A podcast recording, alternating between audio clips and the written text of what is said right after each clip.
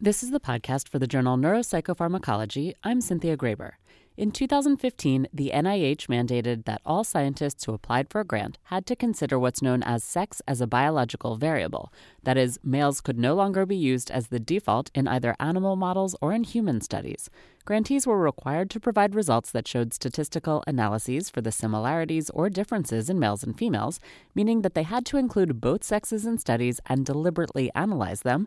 And if they chose not to include both sexes in a study, they had to defend that position. And so the course of what that has done has made a wealth of scientists start to explore what they hadn't before, which was the importance of sex differences and their outcomes. And that has opened up, I think, a much greater appreciation for what sex as a variable can tell you. Tracy Bale is a professor of pharmacology and psychiatry and the director of the Center for Epigenetic Research in Child Health and Brain Development at the University of Maryland. She's the editor of a recent special issue in the journal Neuropsychopharmacology called Sex Matters and the author of the introductory review of the special issue. She says that the results of analyzing sex differences are critical. If they're not different, it tells you something. If they are different, it tells you something. So I think that sort of was the impetus behind many people gaining a much greater appreciation for why those studies are important, all the way from the level of just understanding just basic foundational biology, all the way up to understanding translational, whether it's developing a new drug target or understanding side effects or disease uh, that men and women are similar in many ways and they are different in many ways. It's so interesting because, as you read in your introduction, these fallacies have led to, say, treatments being tested only on males and so dosing for females being way off, or mistakes in the understanding of mechanisms, of the progression of diseases, and of treatments in general. So let's talk through some of the sections of papers in this special issue. It starts with basic biology. What have the authors written about research into DNA differences in neurodevelopment and neuropsychiatric diseases? you know, in the early parts of the special issue, the focus was trying to understand what the evidence was for genes, which, you know, the assumption has always been that X chromosome inactivation then places males and females, right? If Y is not really doing much and the X is inactivated um, on, for the female, then everything's the same. And that's clearly, especially in the last probably five years, some really incredible studies have demonstrated that's not the case. That there are many genes that escape X inactivation that are critically important for things like immune function. But now we're beginning to understand, even just developmentally, that influences the brain. There are these key genes. We know from our work that a lot of those even exist at the level of the placenta, that there are genes that are escaping X inactivation that have profound effects because many of these genes have chromatin modulatory or regulatory or epigenetic importance that can have broad effects. And so if the female cell, whether it's a trophoblast cell in the placenta or a, a neuron or astrocyte in the brain, that those have profound effects on not just baseline transcriptional differences, but it's important to think about responses, right? And that's really where transcriptional responses to a change in the environment, a change in development. Right? Development is very dynamic. And so if something happens in the environment, if a female cell is different than a male cell and how it's able to respond, that's going to promote a completely different trajectory. And that's where those first reviews really touch upon that idea that sex differences are not just about hormones. Next, there are articles about different windows of influence on brain development. Some of those windows occurring even before the baby is born, with epigenetic influences that are translated generationally, as well as prenatal influences from stress, trauma, immune responses, and so on that can affect the developing brain. And then you focus on adolescence and puberty. Yeah, really unique windows of brain maturation, very different for males and females. And the rates of development, males are much slower to, for their brains to mature and develop than females are. What are those maturational uh, time points, what do they mean? We have changes in gray matter and white matter. How does the environment influence that, and how is it sex specific?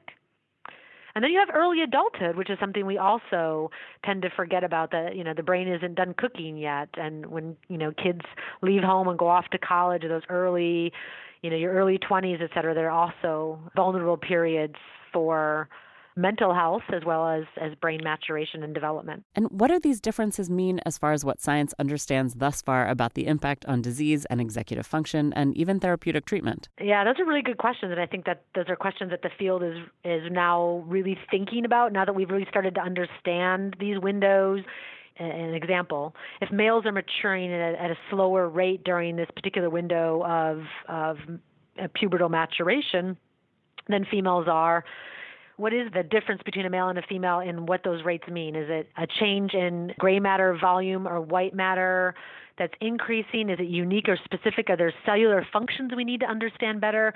Yes, everybody understands that it, you know it's the prefrontal cortex and you know it's getting online with the limbic system and the amygdala and controlling impulsivity. We we sort of understand that sort of generally, but what does that really mean? What is really happening at the level of the neuron and astrocytes and glia and you know how our um, immune cells and processing you know so those things are right where people are trying to figure out what are the normal trajectory and timelines how are they different between males and females and what does that mean? Well it means that if something is really dynamic something is changing in a, a period of dynamic way that typically means you're more vulnerable. So if a trauma or insult lack of nutrition too much stress not enough sleep uh, infection, those sorts of uh, changes that, that the body is responding to it, it has a higher likelihood of having a, lo- a lasting influence because the brain is undergoing such a dynamic process, it's more likely to be incorporated.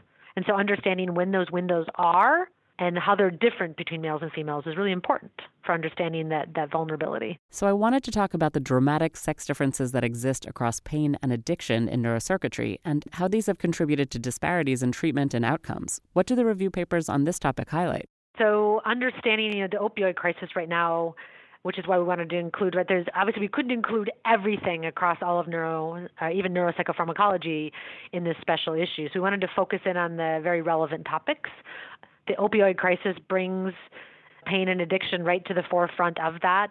So typically across addiction, this is true for, for animals as well as humans, is that while addiction may be, depending on its presentation, more uh, higher rates in males, in women it's actually the case that women escalate faster from initial exposure to addiction.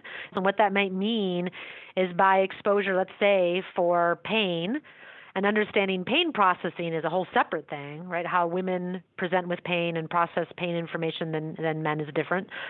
So, what that might mean for how they're being prescribed drugs, and if women escalate faster, does that make them more vulnerable uh, currently in this opioid crisis? And then, as well as how reinstatement or re exposure, which again incorporates stress, right? So, stress in your environment, how even if you have beaten addiction, how you're more likely to reinstate, right, relapse in that environment. Sex differences in both of those rates is also really important. Finally, the review covers sex differences in the aging brain. One example of that is the peak of rates of schizophrenia in perimenopausal women and how it might be a complex interaction among genes, environmental impacts, and hormones. Dr. Bale, overall, what are your thoughts about how scientists are now changing their approach to sex as a biological variable? You know, I always say that um, people aren't interested in sex differences until they are, meaning never looked at it before. Oh wow, now that I've looked at it, it's something really it's, it's a major factor in my outcome. So now I'm interested in it. And I think NIH's mandate to include sex as a biological variable has pushed a lot of investigation toward that direction of uh, of understanding yes, there are differences. What do they mean? So if one sex shows a vulnerability to an outcome and the other one doesn't, that's informative, right? That's your risk and resilience right there. If you don't see sex differences in your outcome, that's also informative because it tells you something about when all of those differences are developing and arising and maturating that that doesn't seem to be part of your outcome. So sex differences and not differences I think are equally important to understand in our research. And I, I think a lot of that has has come to the table because of of this push by NIH to include it as a as a factor in studies. This is the podcast for the journal Neuropsychopharmacology. To read the research discussed in this podcast, go to www.nature.com/npp. I'm Cynthia Graber.